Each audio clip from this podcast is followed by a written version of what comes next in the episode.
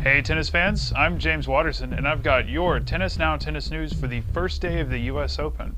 And it didn't take long, but we've already seen a huge upset. World number 6 and Wimbledon champion Petra Kvitova fell to 48th ranked Alexandra Dulgheru of Romania 7-6-6-3 earlier today in what was her third loss in five matches since she took the crown at the All England Club. Kvitova has had issues with getting her game together since July. Even in her victories, she's won despite making a lot of unforced errors. She was particularly bad about that today as she hit 52 errors.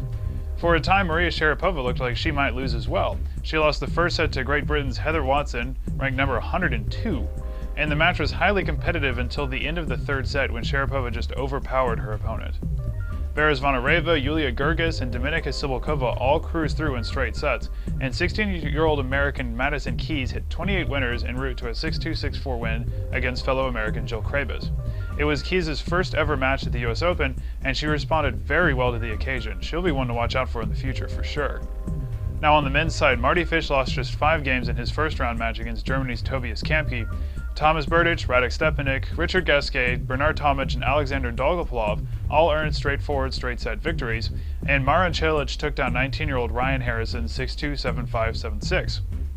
Now Cilic thoroughly dominated that match, and you could see it in just about every point. The Croat was usually standing inside of the baseline, dictating play with his ground strokes, while Harrison had to scramble to retrieve balls five or six feet behind the baseline. Now the Croats' 41 errors kept Harrison in the match though, and Harrison actually served for the second and third sets. But Cilic just had too much game today and he put his best tennis together when it counted. Now tomorrow you can look forward to seeing Novak Djokovic, Rafael Nadal, Jo-Wilfried Tsonga, Caroline Wozniacki, and Victoria Azarenka play their opening matches, so make sure to keep an eye on our live scores page to stay informed on the day's winners and losers. Speaking of Novak Djokovic, UNICEF announced on Monday that he will be a national ambassador for Serbia, with his role being to promote early childhood education. UNICEF has worked in Serbia for more than 60 years to promote and protect children's rights and education. Uh, that mission is critical because less than half of all children younger than 5 years old attend early education programs, and 1 in 10 children from vulnerable groups do not attend.